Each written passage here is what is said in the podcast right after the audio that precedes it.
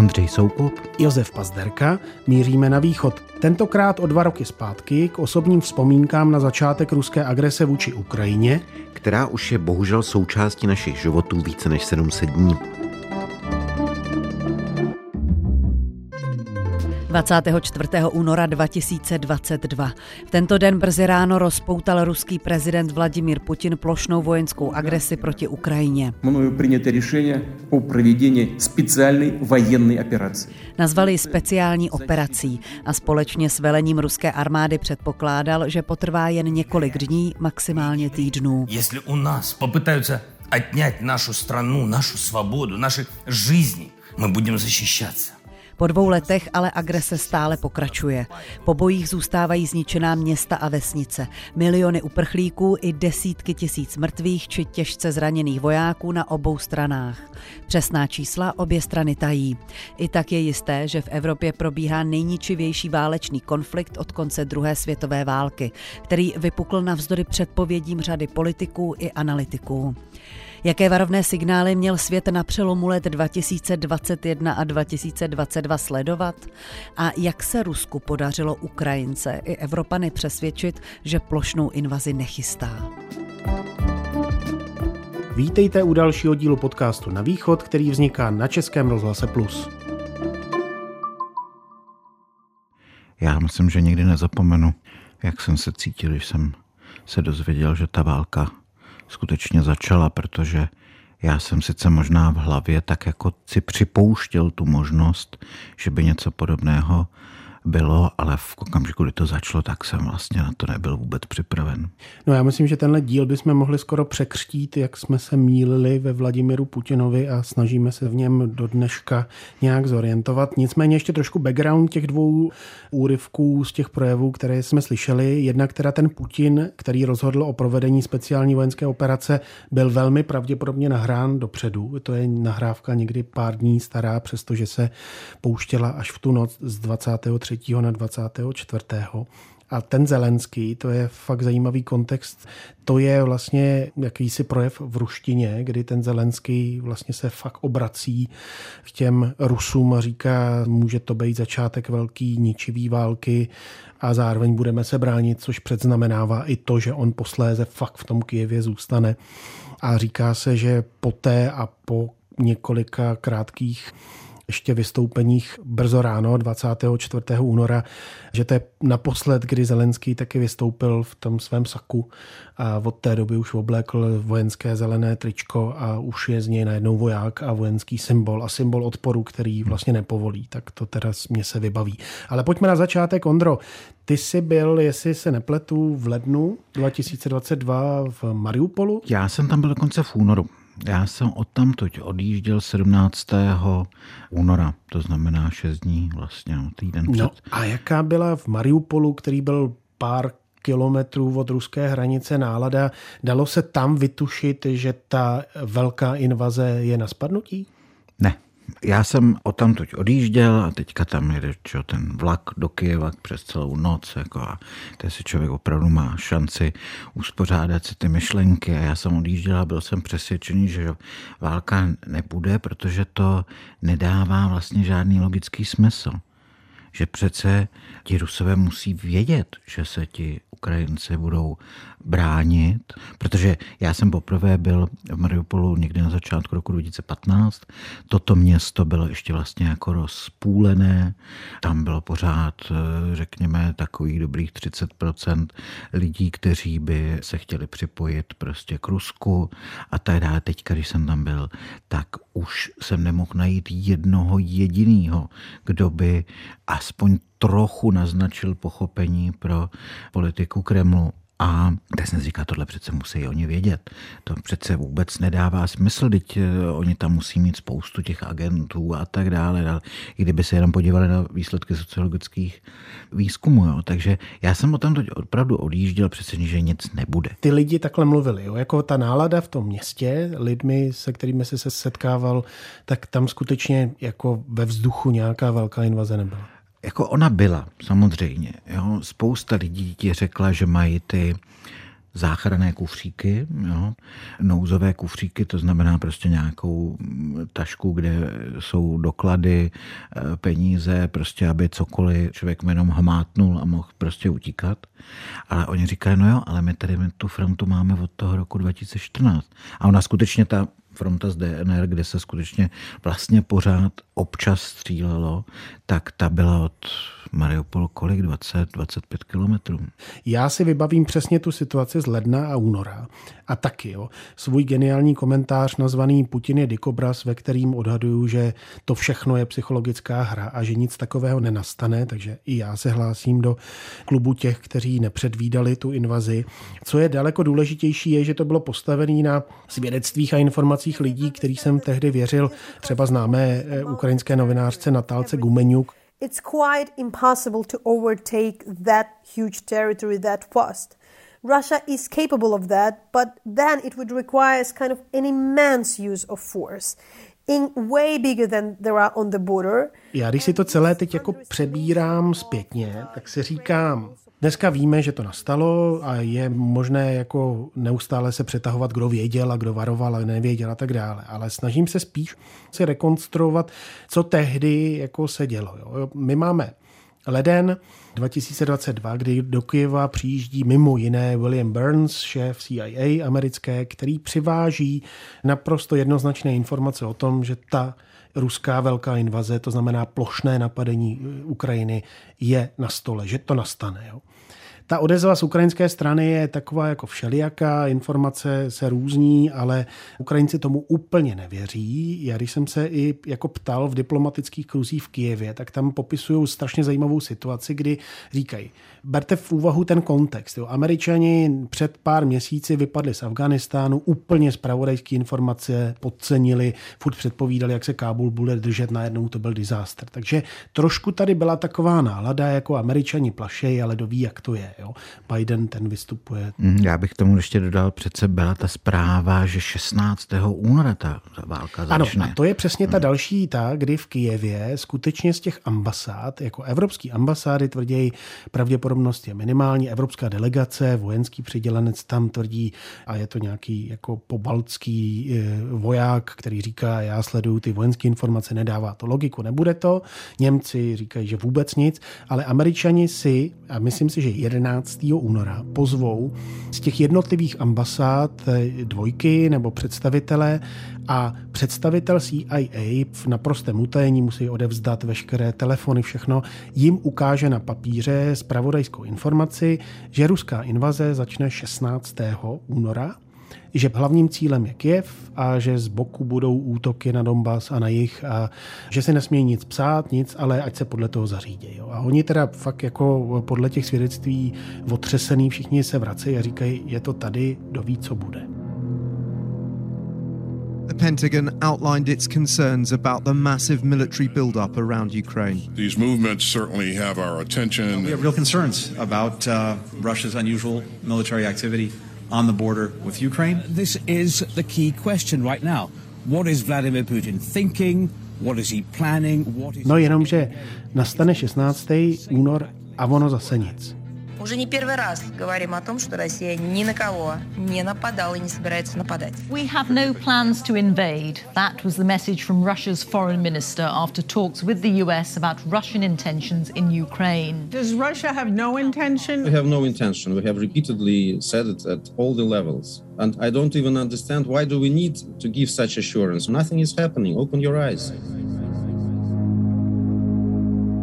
Si pamatuju, že tehdy, myslím, že Reuters nebo která agentura umístila kameru na sochu prostě na Majdanu nezáležnosti, na ten vrcholek a že teda bude přenášet ten začátek války v přímém přenosu. Jo? A, a britští bulvární novináři tak na Twitteru máme zprávu, že to začne za čtyři hodiny a za dvě hodiny a ona nic.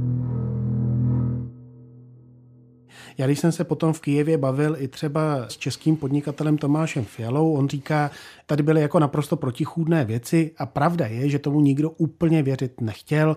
Z jedné strany se evakuovala americká ambasáda, americká škola zavřela, prostě spousta těch diplomatů postupně jakoby odjížděla. Na stranu druhou ale tady byli ty vojenčtí představitelé, ale i politici, kteří to neustále se snažili uklidňovat. Zpětně viděno, asi museli, protože by jinak vypukla obrovská panika.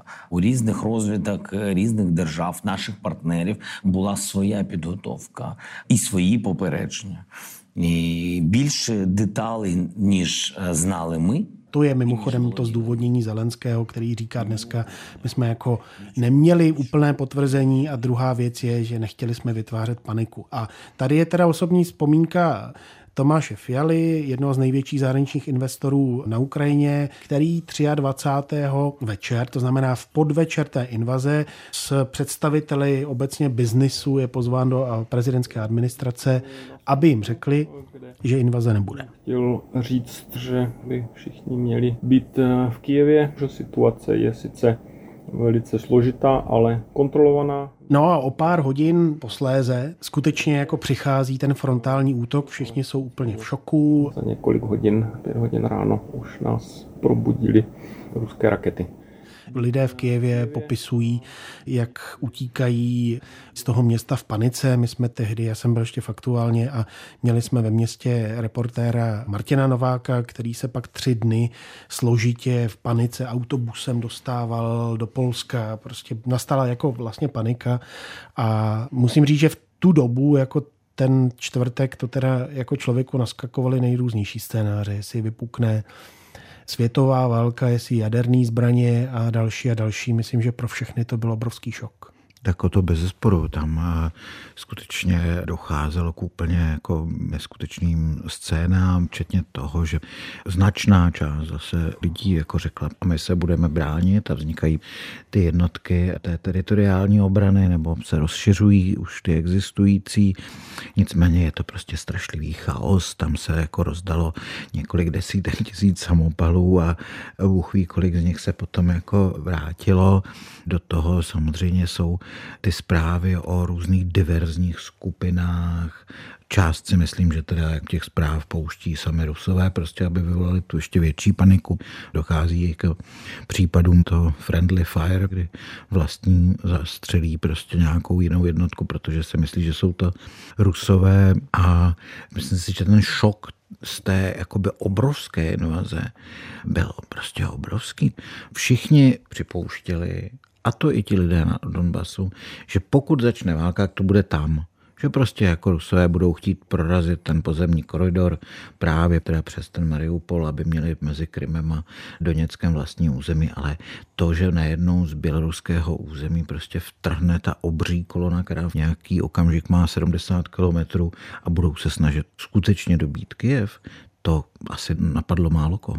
Ano, já jenom připomínám, že ta nejistota kolem té invaze jako zastihla v Kijevě 24. třeba šéfa německé rozvědky, jo, tak který se jako docela složitě evakuoval, že tam přilétala nějaká delegace z Pobaltí, která měla letět dokonce do Donbasu. Jo, takže fakt to jako bylo nečekané, o to větší byl ten šok, o to větší bylo i překvapení, že navzdory všem těm západním předpokladům Ukrajinci Kijev ubránili. Kolegové někteří už tam byli, třeba Standa Krupař nebo Vojta Boháč, projel tam právě i Vašek Černohorský z České televize, tak jsme si řekli, že to riskneme taky. Byli tam lidé z Deníku N, Honza Moláček, Mirek Toda, takže jsme si říkali, ještě to jako dáme a tam jsme taky tedy pár dní byli v kontaktu s fotografem Standou Krupařem, který nám mimo jiné popsal svoji absurdní situaci, kdy on jako fotograf byl v ty první momenty války v Avdějevce na Donbase a pak se stahuje do Kijeva. Já myslím, že to nejhorší se odehrálo toho 24. Pro mě byla strašlivá ta atmosféra na tom nádraží v Pokrovsku v noci z toho 24. kdy vlastně každý, kdo byl nějakého jakoby pro ukrajinského nebo liberálního smýšlení, tak utíkal. Ten vlak byl vlastně předspaný lidmi. Nemohl se nikde fotografovat.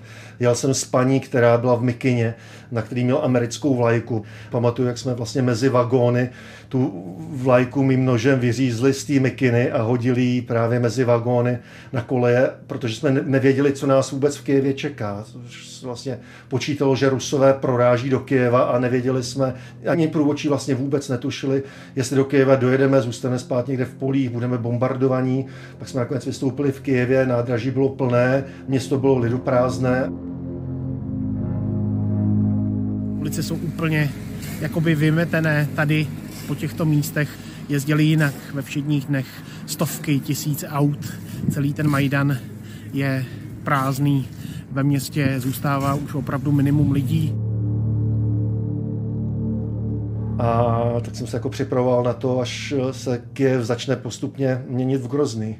Což se teda slavobu nestalo, ale pamatuju, že jsem vlastně spal jenom koupelně na zemi, na karimatkách, ale nakonec už zcela překvapivě ukrajinská administrativa to dokázala všechno udržet, byla voda, byla elektrika a vlastně byl celou dobu internet a po pár dnech už začaly eh, běžně fungovat bankomaty, vydávat peníze, přičemž placení kartou vlastně na Ukrajině bylo možné od začátku až do konce celou dobu. Já jsem vlastně přijel koncem ledna 22. Eh, roku do Bachmutu, a v Bachmutu jsem měl svoji základnu, tam jsem měl základnu a tam jsem vlastně nechal věci. A potom z té Avdijevky už se nedalo dostat eh, nikam jinam, nežli do Pokrovsku, takže vlastně můj bágl se všemi věcmi s náhradním oblečením zůstal v Bachmutu a já jsem byl v Kijevě a zůstal jsem tam s jednou bundou a s jedními kalhotami a řešil jsem poměrně naléhavý problém co na sebe, protože jak mám těch 205 cm, tak eh, mikinu jsem z nějaké humanitární pomoci získal, ale kalhoty na mě žádný nebyly a začaly se rozpadat. A byl to dost eh, žalostný pohled na mě. Nakonec to dobře dopadlo, protože jsem získal kalhoty od bráchy Vitalie Klička od Vladimíra. Proběhlo to tak, že někdy prostě 14 dní po začátku té invaze začaly často dopadat rakety na Kiev, respektive byly to vlastně ty sestřelené části raket, protože ukrajinská protiletecká obrana se jí dařilo, ale znamenalo to, že vlastně zbytky těch raket padaly na Kiev a padaly vlastně do jednoho distriktu, tam kolem Černobylské ulice na severu Kijeva. A když prostě takhle jedna raketa spadla na obytný barák, tak já jsem se tam snažil dostat, abych to zdokumentoval. V tu chvíli už tam bylo prostě fůra novinářů a uprostřed nich v obležení byl starosta Kijeva Vitalij Kličko, a já jsem Vitalie Klička před asi deseti lety portrétoval tenkrát pro časopis Reflex. Pamatuju si, jak jsme spolu žartovali, že on je o coul menší než já, tak mě hned napadlo, že Kličkovi kalhoty by mě mohly být. A ty moje už měly fakt velkou díru na zadnici. A no, nebudeme se bavit o kvalitě těch spodek pod tím. A takže bylo jasný, že k Vitaliovi se nedostanu, to je bez šance. Ale v okus dál, o 50 metrů dál, stál jeho stejně dlouhý brácha Volodymyr nebo Vladimir, který tam flirtoval s nějakou blondýnkou z americké televize. A já jsem nezaváhal, tak jsem k ním přistoupil. Toho jejich eh, hovoru jsem se naboural a spustil jsem na něj, že bych potřeboval kalhoty On se na mě podíval, jak kdybych se zbláznil, ale pak si mě vlastně přeměřil od paty k hlavě a říkal, chápu, chápu, chápu. A říkal, a potřebuješ i boty? Jsem říkal, ne, boty mám, ale potřebuju nutně kalhoty. Říkal, no tak a kde bydlíš? Jsem říkal, no v centru. Tak mě dej číslo. Tak jsem mu napsal číslo a mu říkal, vozvu se, vozvu se, vozvu se. No a ten den se nevozval a najednou druhý den telefonát a prostě, hej, tady Volodě a prostě kalhoty máš tamhle v tom hotelu máš to tam pět minut chůze. A pospěš si, protože za 20 minut začíná zákaz vycházení. To byl zrovna ten 72-hodinový zákaz vycházení, takže já jsem prostě vysprintoval z bytu, doběhnul jsem do hotelu, tam mě nikdo neotvíral, tak jsem zabušil, vylez ven, zeptal se Stanislav, a řekl jsem Stanislav, takhle mě dal balík s kalhotama, já jsem utíkal zpátky a od té doby mám kalhoty od eh, Volodymyra Klička. Tak to je historka k nezaplacení. Ta patří rozhodně do Zlatého fondu, no ale pravda je prostě, že tenkrát byly všechny obchody zavřené. Všechno bylo jako nefunkční, takže když člověk potřeboval koupit, já nevím, baterky do foťáku nebo cokoliv, jo, se rozbila nabíječka do telefonu, tak ten první týden skutečně nebylo, kde to Tam byly takové absurdní situace, já si vzpomínám, že jako to město bylo vymetené, kdo mohl, tak vypadl, tam byly všude blogposty, eh, novináři samozřejmě se snažili, ale jako My se třeba jeli předat nějaké osobní věci manželovi jedné Češky, která musela odjet, taky strašně silný příběh paní, která byla těhotná a měla ukrajinského manžela a nechtěla ho opustit a do posledního momentu nevěřili tomu, že se to stane. Ona potom odjíždí a on tam zase musí zůstat, protože muže samozřejmě nepouštěli. A jeli jsme na ty velký sídliště vlastně na severu Kijeva a tam samozřejmě vymeteno, zavřeno, ale pak najednou zase otevřený obchodák. Jo. Takže to prostě bylo takový jako nárazový, to město bylo k nepoznání. Mně se nejvíce zapsaly ty scény lidí na tom Irpiňském mostě. Irpiň, Buča a další, to je vlastně ten směr toho útoku Rusů ze severu, kde také později napáchali ty obrovské zločiny.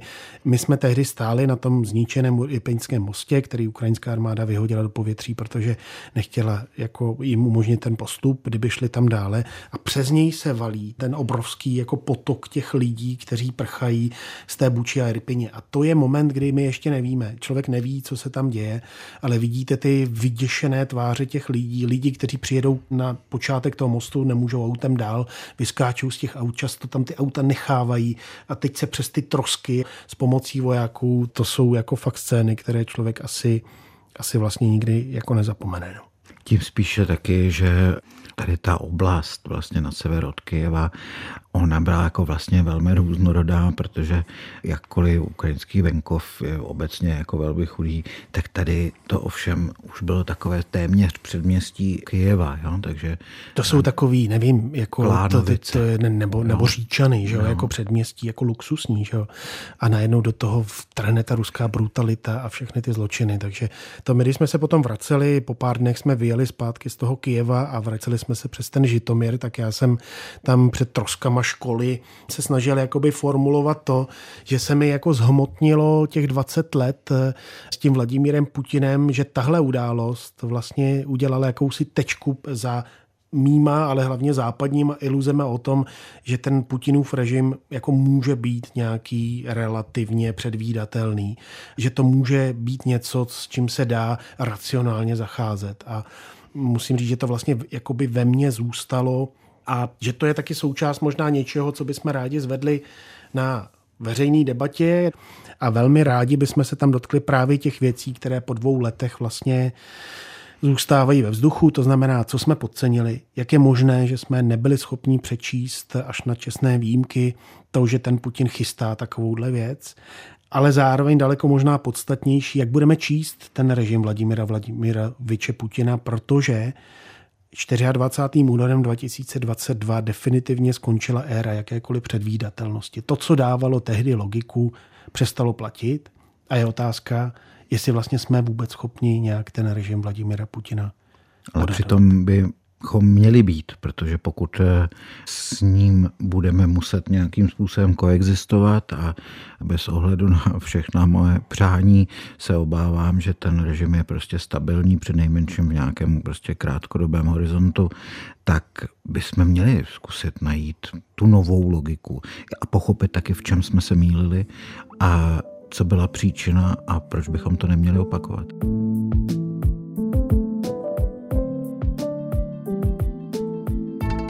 No a na závěr připomínáme, že bonusový díl k tomuto dílu bude záznam veřejné debaty ve Vršovickém zletu, která se koná v pondělí 19. února od 19.30.